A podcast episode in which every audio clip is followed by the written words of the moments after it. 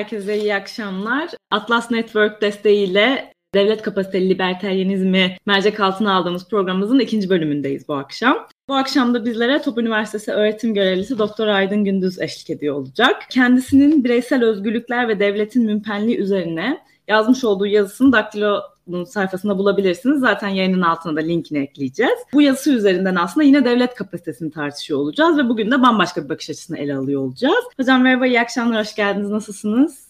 Merhaba, teşekkür ederim. İyi akşamlar size ve tabii işte izleyen herkese de iyi akşamlar diliyorum. Hocam ben yazınızı okudum tabii ki programdan önce. Bence çok güzel ve yani Türkiye'deki ve dünyadaki liberalizm konusundaki çok önemli bazı tartışmalara, birey özgürlüğü açısından çoğunlukla kaçırılan diyeceğim. Özellikle Türkiye'deki gündelik tartışmalarda kaçırılan bir noktaya değinen bir yazı olduğunu düşünüyorum birey özgürlüğü nedir anlamak için bence çok aydınlatıcı bir yazıydı. Ee, yazı üzerine konuşmaya başlarken ben önce size şeyi sormak istiyorum. Aslında sizin dayandırdığınız şey bu liberalizmdeki birey devlet dikotomisi. Ya burada bundan ne anlamalıyız? Kavramsal olarak bu ne demek? Bunu birazcık bizler için açıklarsanız çok seviniriz. Öncelikle şundan bahsetmek istiyorum ben. Hani biz eğer devlet kapasitesi gibi bir kavrama benim ele almaya çalıştığım özgürlükler konusunda bir yer açmaya çalışacaksak burada aslında benim öncelikle öne sürdüğüm şey genel olarak bu birey devlet dikotomisini birazcık deşecek bir hesaplaşmaya girmek. Çünkü devlet kapasitesini eğer hani haliyle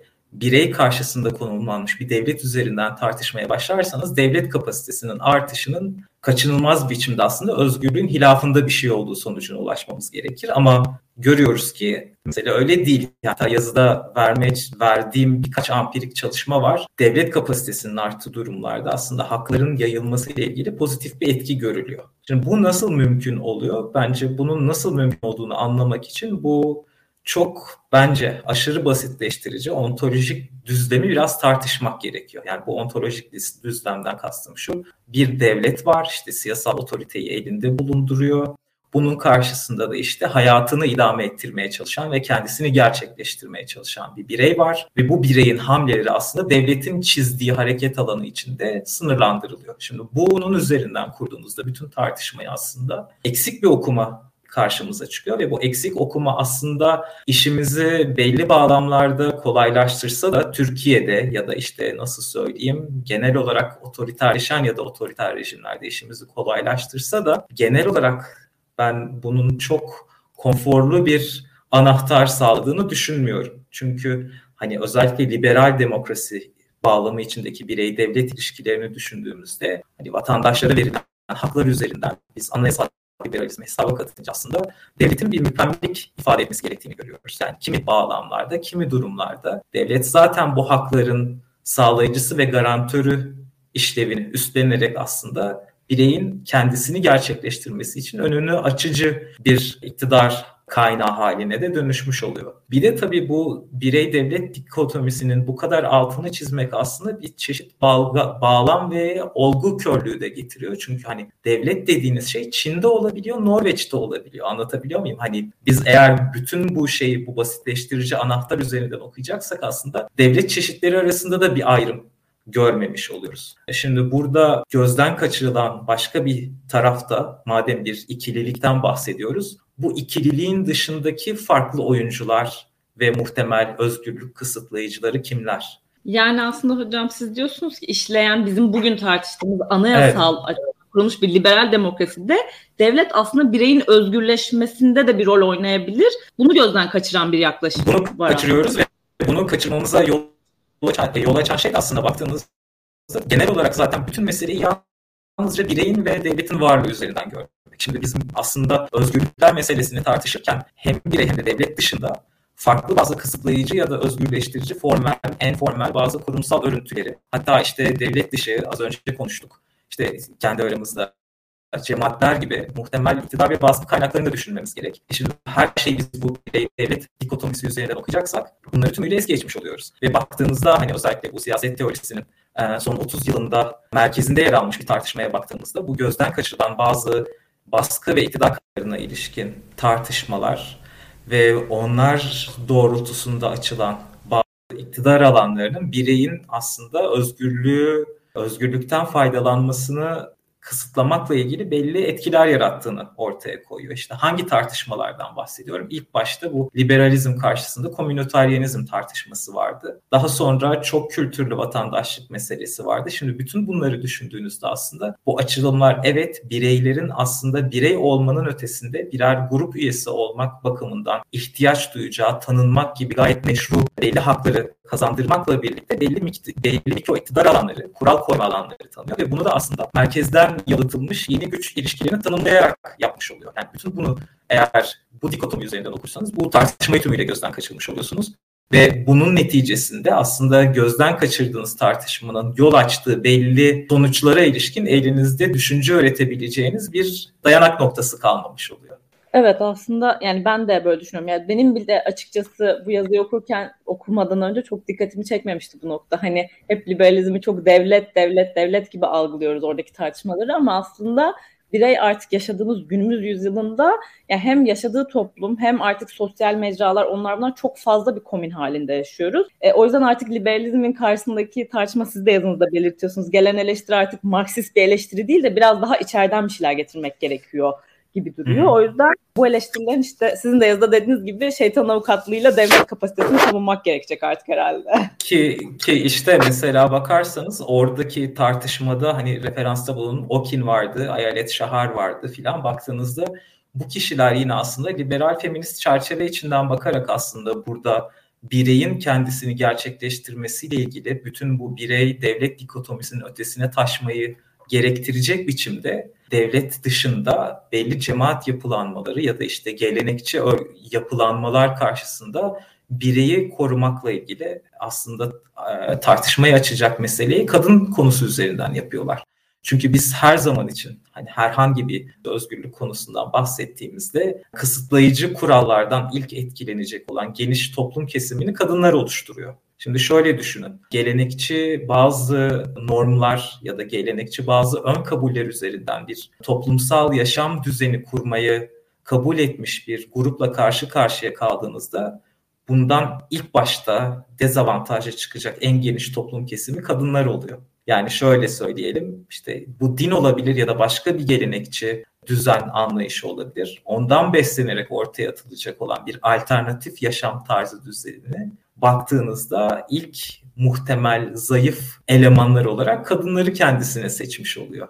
E, onun için bütün bu komüniteryenizm tartışmasında bireyi korumakla ilgili tartışmanın aslında kadın meselesi üzerinden doğması bana çok da mantıklı geliyor. Hem meseleyi anlamayı da kolaylaştırıyor. Çünkü toplumu oluşturan %50'lik bir kesimin kaygılarına sırtınızı dönerek birey meselesini anlayamazsınız. Birey ve işte topluluklar karşısındaki özgürlükler meselesini düşünürken. Gerçekten her konuda olduğu gibi bunda da en kırılgan gruplardan başında geliyor kadınlar bakıldığında hmm. aslında. Burada mesela şuradan biraz daha iler hem de Türkiye bağlamında ya bu Twitter'a baktığınızda işte ne bileyim değişik mecralarda liberalizm tartışmalarına, dünyadaki tartışmalara bu işte artık woke kültürünün artışıyla farklı kültürlerin bir arada bulunması işte bu hatta şey deniyor çok fazla humanitarizmin kötü olduğu algısı çıkmaya başlıyor. Çünkü farklı kültürlere saygı duyuyorsanız bu kadar da olmaz eleştirileri alıyor. Şimdi o noktadan şununla başlamak istiyorum. Türkiye'ye de yakın bir örnek olduğu için cemaatler konusu.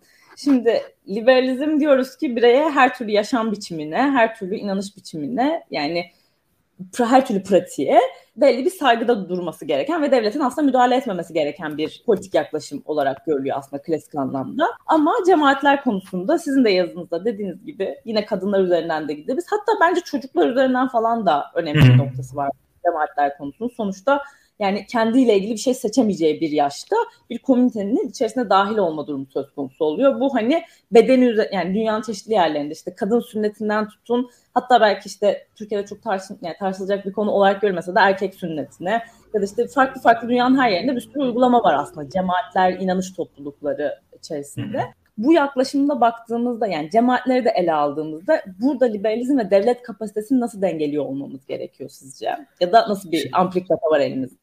Şimdi benim bu yazıyı yazarken aslında daha doğrusu benim bu yazıyı yazmamı isteyen daha doğrusu benim bu yazıyı yazmamı sağlayan şeylerden biri aslında içimde içinde yaşadığımız bağlamla ilgili ve hani yazıyı yazmayı tercih ettiğim zamanla yazıyı yazdığım zaman arasında belli şeyler yaşandı ve bu benim bu yazıyı paylaşmamı ve bunu yazma isteğimi arttırdı. Neden bahsediyorum? Şimdi benim bunu önerirken aslında ne olduğundan bahsedeyim daha rahat herhalde ifade edebileceğim kendimi örnek üzerinden. E, hatırlıyorsanız İsmail Ağa cemaati liderlerinden birinin vefatından sonra bir cenaze töreni düzenlendi. İşte farklı kesimlerden pek çok işte kamu figürü, kamusal figür, siyasetçi bu cenazeye katıldı ve burada aslında baktığınızda işte özellikle seküler muhalifler üzerinden bir e, neden bu kadar ilgi var ya da neden insanlar işte bu cenazeye katılıyorlar?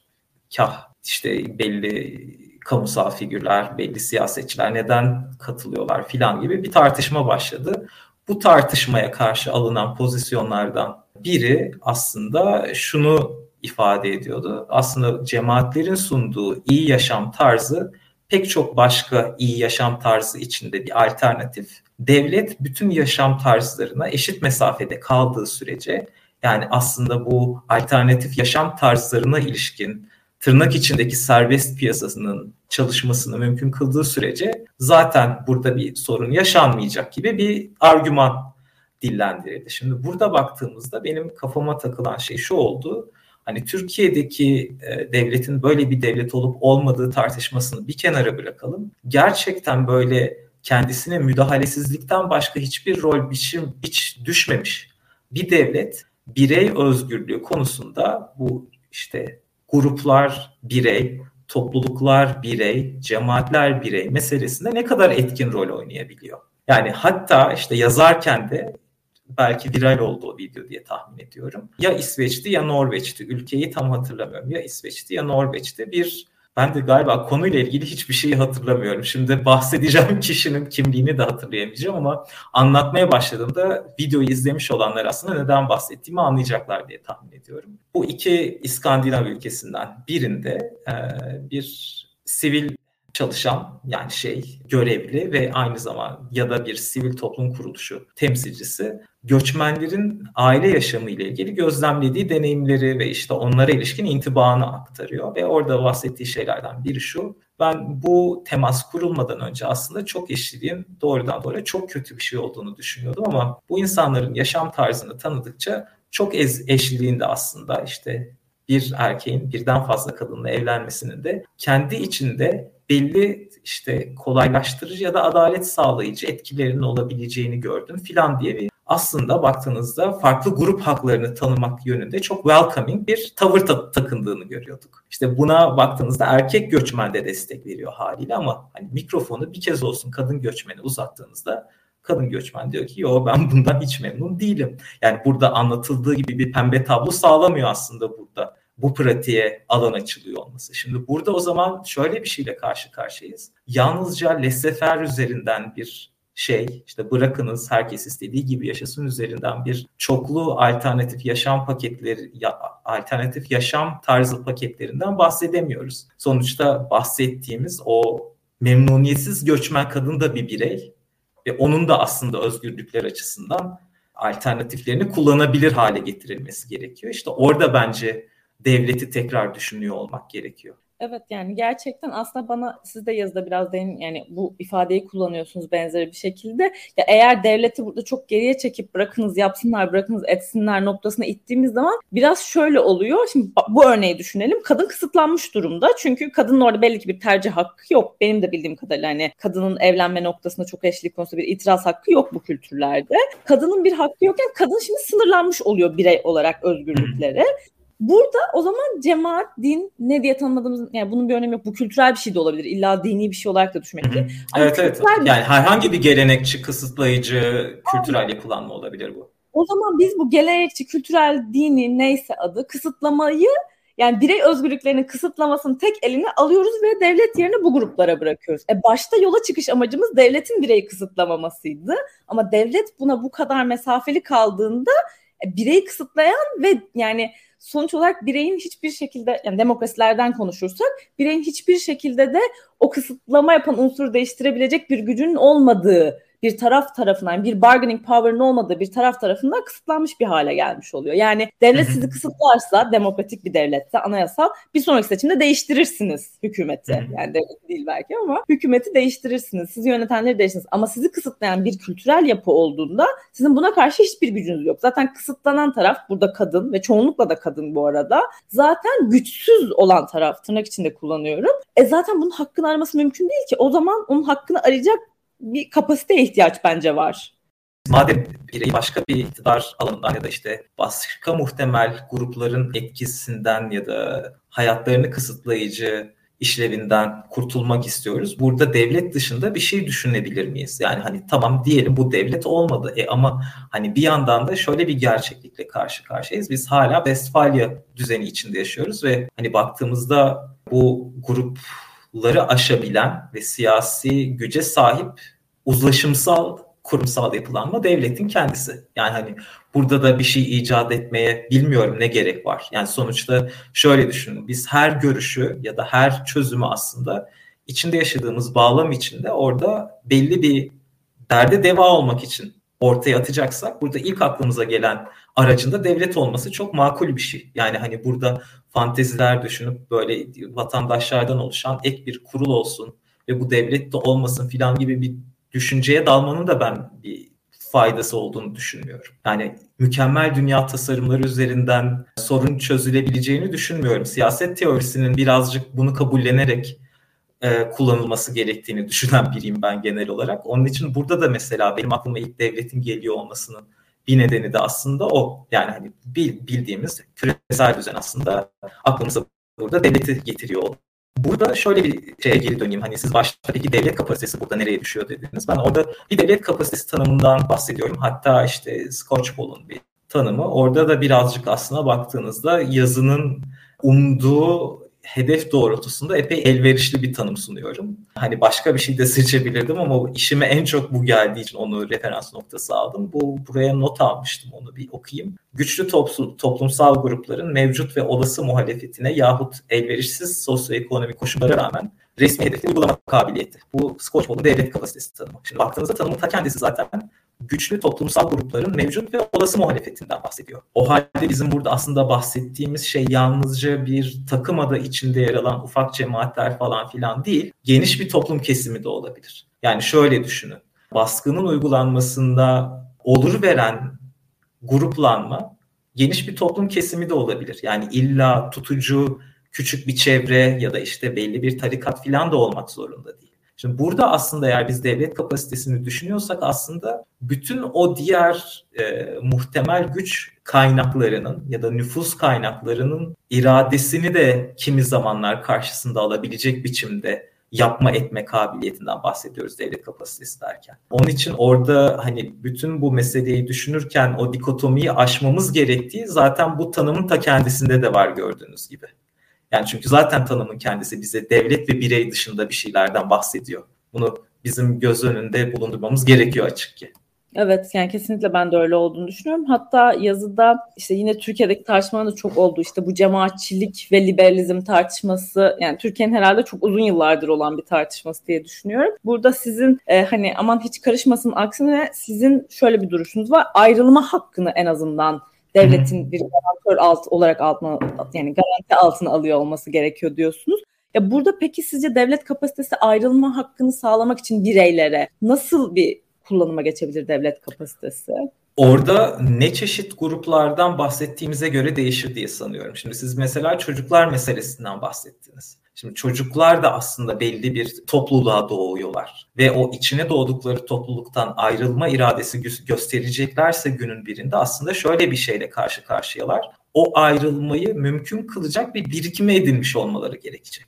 Şimdi şöyle düşün, içinde yaşadığı topluluk ya da içinde yaşadığı işte cemaat, cemiyet her neyse çocuğun zaten aslında o cemiyet dışında bir hayat sürdürmesini ona sağlamayacak bir eğitim düzeni sağlıyorsa o zaman onun exit option'ı ayrılma hakkı nasıl mümkün olacak? Şöyle düşünün işte şey eğitimin bugünkü iş piyasasının gerektirdiği donanımlardan hiç de beslenmediği bir işte eğitim sürecinden geçmiş kişi 2022 yılında 25 yaşında diyelim ayrılma hakkını kullanmak istediğinde, gerçek ve rekabetçi iş piyasasına girmek istediğinde bütün bu grup geçmişini artık tümüyle arkasında bırakma kararını verdiğinde nasıl bu hayata adım atacak? Hani çok ekstrem örnekler vardır işte bu eğmiş topluluklar falan filan baktığınızda. Şimdi buradaki ayrılma hakkını düşündüğünüzde aslında bunun çocukluğa dayanan bir plan gerektirdiğini de görüyoruz. E o zaman da şu karşımıza çıkıyor.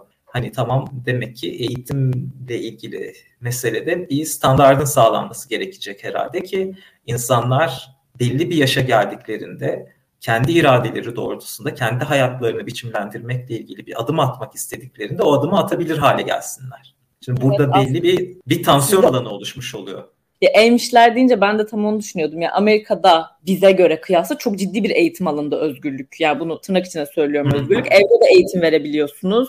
İşte zaten cemaatlerin, dini grupların okulları var. İşte sen bir şey dediğimiz okul aslında bir cemaatin okuluydu ve hala bu şekilde eğitim verenler de var.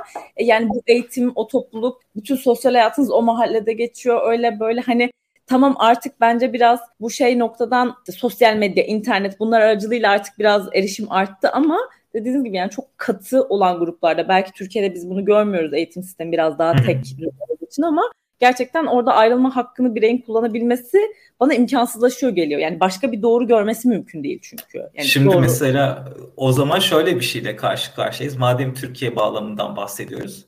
E şimdi doğrudan doğruya eğitimin nasıl yapılacağı ile ilgili bir standart ortaya koymaya çalışan tevhidi tedrisat mesela aslında exit option'ı sağlayan bir şey mi? O zaman devletin buradaki değeri ne olacak özgürlük meselesinde? Hani farklı toplum kesimlerinin diledikleri eğitimi vermesi yönünde aslında bir engel oluşturan tevhidi tedrisat başka bir açıdan baktığınızda o bireyin belli bir yaşa geldikten sonra hangi toplum kesimi içinde yaşıyorsa o yaşasın daha esnek bir kariyer planı ya da hayat planı yapabilmesini sağlayan bir şeye dönüşüyor belki de.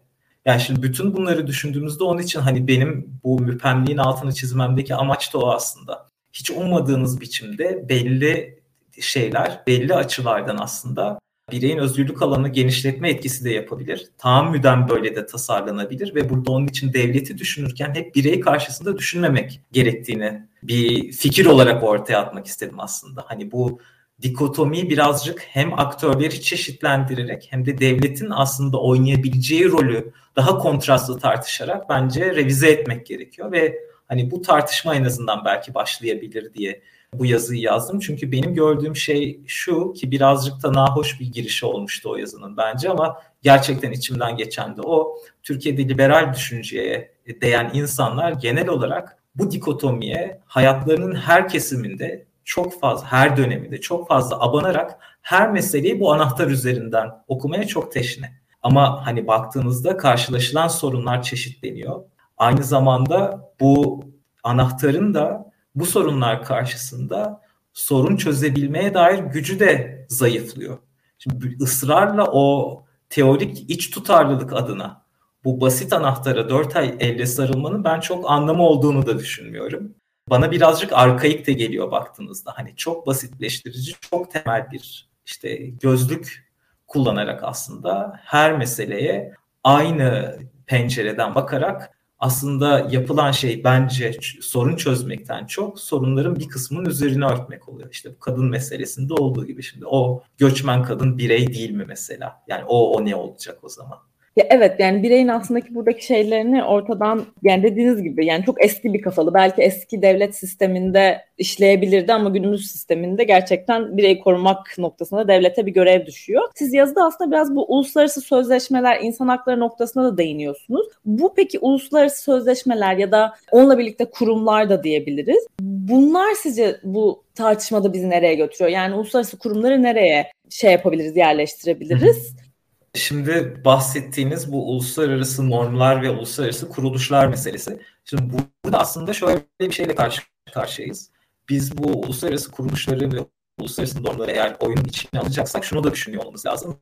Dünya nasıl bir dünya ve bu normlar ne yönde dönüşüyorlar? Şimdi baktığınızda bizim özellikle 1990 sonrası dünyada e, işte en azından işte formal demokrasinin uygulanması, toplum kesimlerine ve işte bireylere belli temel hakların verilmesi yönünde bir uzlaşımsal dönüşüm süreci olduğunu görüyorduk aslında. Küresel düzeyde de mesele böyleydi. Onun için hani uluslararası etkinin aslında birey alanın, bireyin özgürlük alanını genişletici bir etkisi olacağını umduğumuz 10 yıllar geçirdik. Şimdi bu baktığınızda şeye de sirayet etmişti. Uluslararası örgütlerin yapılanmasına, onların ajandalarına da sirayet etmişti. Şimdi geride bıraktığımız son 10 yıl içinde de işte 2010'ların ortasından itibaren diyelim. Aslında bu uzlaşının kırıldığı, işte alternatif norm yayılımlarının olduğunu görüyoruz. İşte Çin'den ya da Rusya'dan baktığınızda bir geri tepki niteliğinde bir çıkış olduğunu görüyoruz bu normlar karşısında ama yine de biz hani merkezi düşündüğümüzde bu uluslararası örgütlerin ve normların merkezini düşündüğümüzde aslında en temel itibariyle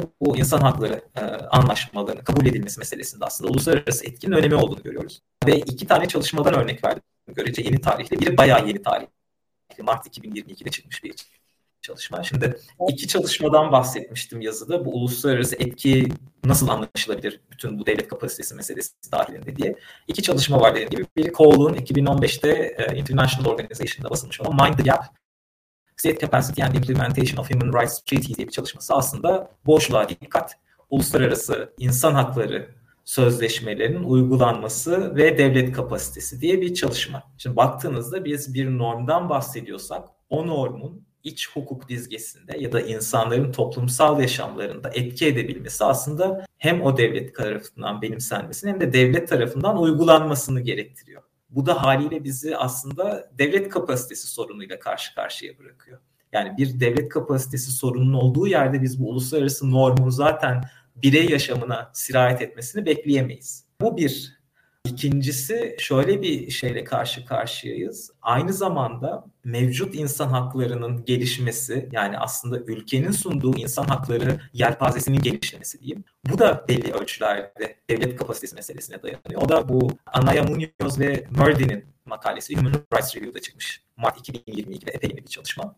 O da işte The Will and the Way, How State Capacity and Willingness Jointly Affect Human Rights Improvement. Yani irade ve yol devlet kapasitesi ve devletlerin isteği insan haklarının iyileşmesinde nasıl bir rol oynar? Şimdi baktığımızda iki şeyden bahsediyoruz. Biri gerçekten devletin bu yönde bir adım atmaya dönük bir iradesinin var olup olmaması. Bu önemli. Yani devlet aslında ne çeşit bir insan hakları pusulasına sahip insan haklarını geliştirmeye yönelik bir irade mi ortaya koyacak yoksa insan haklarını daraltmaya yönelik bir iradeden mi bahsediyoruz? Bu bir. Ama yine karşımıza devlet kapasitesi çıkıyor. Çünkü ne kadar bu yönde istekli bir elitle karşı karşıya olursanız olun, yani uluslararası normlara ayak uydurmaya, insan haklarını genişletecek adımlar atmaya dönük bir elit iradesinden bahsediyor olsak dahi biz günün sonunda aslında o elit iradesinin gerçeği değiştirmeyi mümkün kılacak adımı atabilmesi için devlet kapasitesine ihtiyaç duyduğunu görüyoruz. Bunlar genel olarak çok yakın tarihli ve işte baktığınızda larcan çalışmalar. Yani genel trendler üzerinden örüntünün ne olduğunu ortaya koymaya çalışan analizler.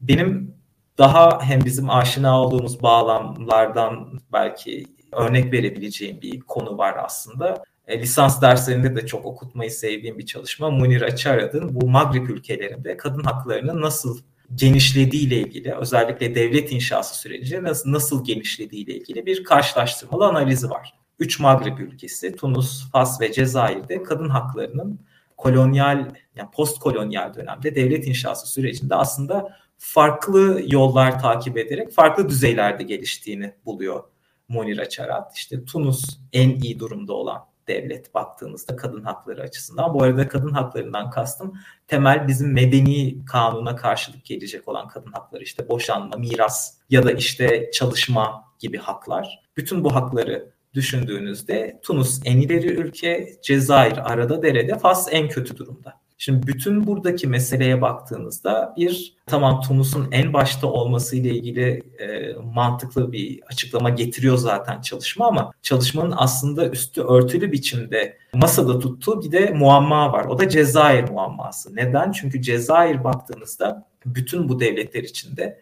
elitinin en tırnak içinde ilerici olduğu ve kadın haklarını genişletmeye yönelik en fazla adım atmaya meyilli olduğu ülke. Ama baktığınızda sonuçta en iyi performansı gösteren, kadın haklarını en çok geliştiren ülke Cezayir değil.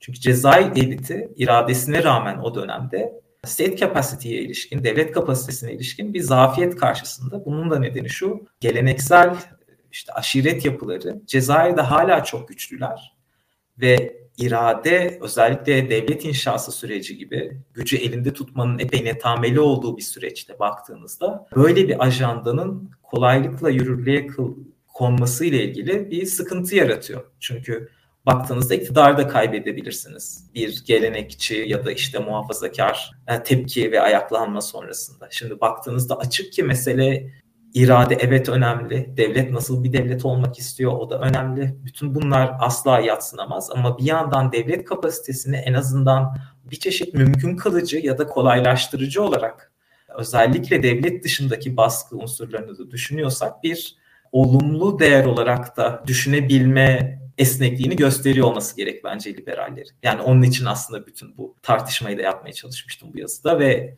sanırım devlet kapasitesi meselesine de en rahat böyle bağlayabilirim. Ha bir de şimdi yorum gördüm. Bir de petrol doğalgaz geliri var Cezayir'in. Zaten hani Cezayir muamması deniyor olmasının bir nedeni de o. Şimdi baktığınızda kadın haklarının genişlemesiyle ya da gelişmesiyle ilgili dinamiğin bir de yapısal nedenleri var. O yapısal nedenlerden biri de işte ekonomik kalkınma ve endüstriyelleşme. Endüstriyelleşme ve ekonomik kalkınma açısından da baktığınızda Cezayir aslında bu üçü arasında özellikle o post kolonyal devlet inşası sürecinde daha önde olan ülke. Buna rağmen bunu beceremiyor ve bu doğrudan doğruya aslında devlet toplumu oluşturan e, gruplanmalar, o cemaat ve aşiret yapılarının gücüyle ilgili bir neden olarak açıklanıyor çalışmada. Şimdi bütün bunları düşündüğünüzde aslında hani o devlet ve birey arasındaki sıfır toplamlı o oyun ve o devlet birey dikotomisinin yalınlaştırıcı çerçevesinin bütün bu haklar meselesinde ne kadar cılız kaldığı ile ilgili çok fazla ne, ne diyebilirim? Kanıt değilse bile referans noktası ya da emare olduğunu söyleyebiliriz belki. Yani evet ben de bu dediklerinizde katılıyorum. Yani bu üç, üçlü örnek, üçlü kıyaslama da çok iyi bir çalışma aslında. Hani benzer bazı şeyler de Türkiye açısından yani tabii çok uzak bir noktadayız ama o bazı tartışmaları burada da yaşıyoruz. Burada bir de sizin de yazınızda olan şey noktası var. Biz bunu geçen hafta aslında Burak Hoca ile de biraz konuşmuştuk. E bizim devlet kapasitesi derken hep bahsettiğimiz şey yani bu noktanın ben her bölümde altını çizmek gerektiğini düşünüyorum. Gerçekten kapasitesi olan bir devlet. Yani bunu bir otoriterlik ya da başka bir şey olarak gör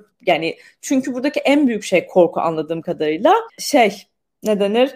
Şey yapan yani otoriterleşen bir devlet karşısında ne yapacağız? Orada bireysel özgürlüklerimiz ne olacak şeklinde gidiyor. O sebeple hani o kıyaslamayı da yapmakta var. Yani kapasiteden kastımız işleyen anayasal düzene kurulmuş bir şey aslında aradığımız diye düşünüyorum ben.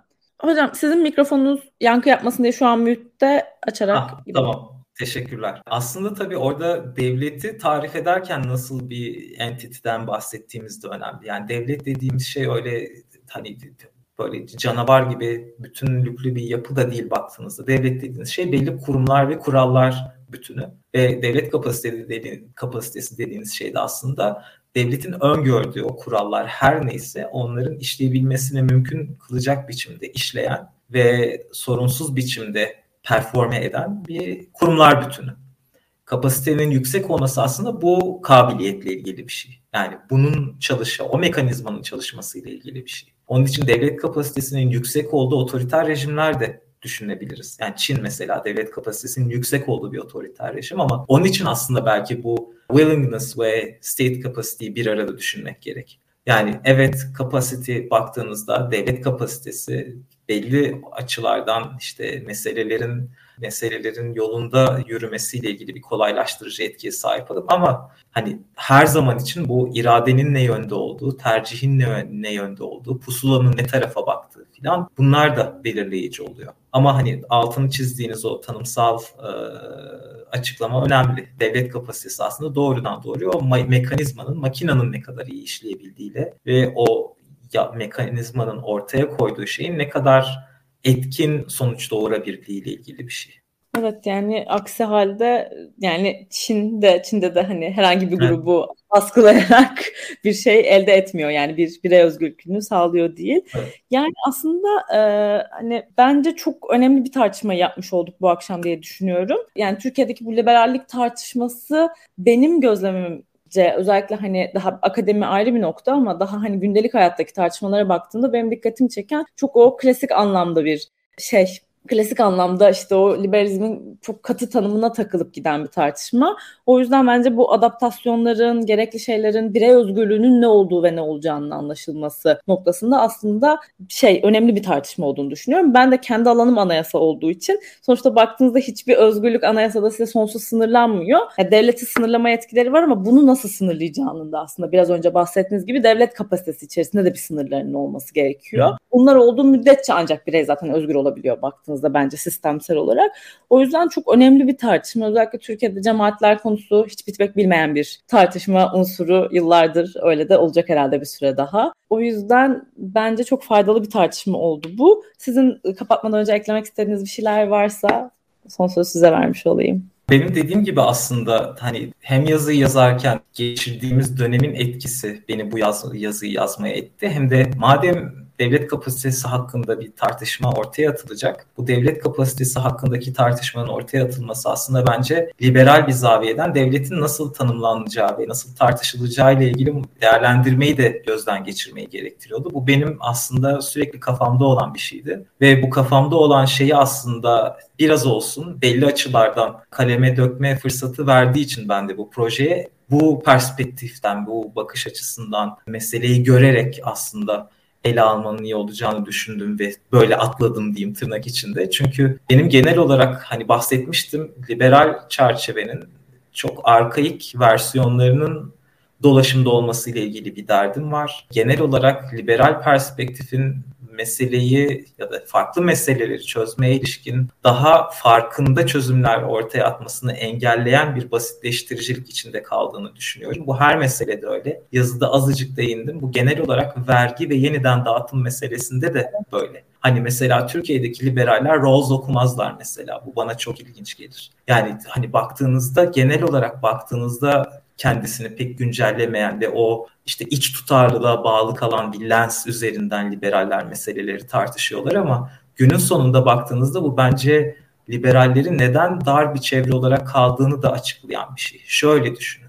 Birey meselesine ya da haklar meselesine işte göçmen kadınların bir birey olarak belli bir gruplanmanın muhtemel ya da olası mağduru olarak karşılaştığının farkında olmayan bir liberal çerçevenin kentli kadınlar için bir cazibe merkezi olmayacağı açık bence. Anlatabiliyor muyum? Ya da hani genel olarak baskıcı ve gelenekselci topluluklar içinde kadının rolüne dair o kadının kendisini birey olarak gerçekleştirmesiyle ilgili kaygıyı gözden kaçıran bir liberal perspektifin hani insanları ikna edici ya da insanları çekici bir tarafı olmuyor ve bu baktığınızda çerçevenin illa iç tutarlılığını bozacak bir karmaşa üzerinden algılanmak zorunda da değil dediğim gibi. Benim o yazıda verdiğim örnekler mesela yine liberal feminist kalemler ve baktığınızda bireye sahip çıkmaya ilişkin kaygıları ve bu kaygıyı ortaya atarken yaslandıkları varsayımlar baktığınızda yine liberal çerçeveyle tutarlı çerçeveler. Çünkü günün sonunda kurtarmaya çalıştıkları şey yine birey olarak tanımladıkları kadınlar. Şimdi bütün bunu düşünmeden o temel çerçeveye körü körüne sarılıyor olmak bence ne fayda getiriyor, ne ilgi çekiyor, ne de hani düşünsel, analitik tartışma açısından çok değer taşıyor. Bunun için belki bir işte ben de bunu demek istiyorum diye o yazıyı yazmak istedim. Kısaca söyleyeceklerim bunlar benim. Bence çok iyi oldu. Umarım daha sonraki programlarda yine sizi görürüz. Zaten yorumlarda da yazmışlar daha sık görmek istiyoruz diye. Çok teşekkür ederim ben de vaktiniz için. İyi akşamlar. Ee, teşekkür ediyorum ben de. Hoşçakalın. Herkese teşekkürler.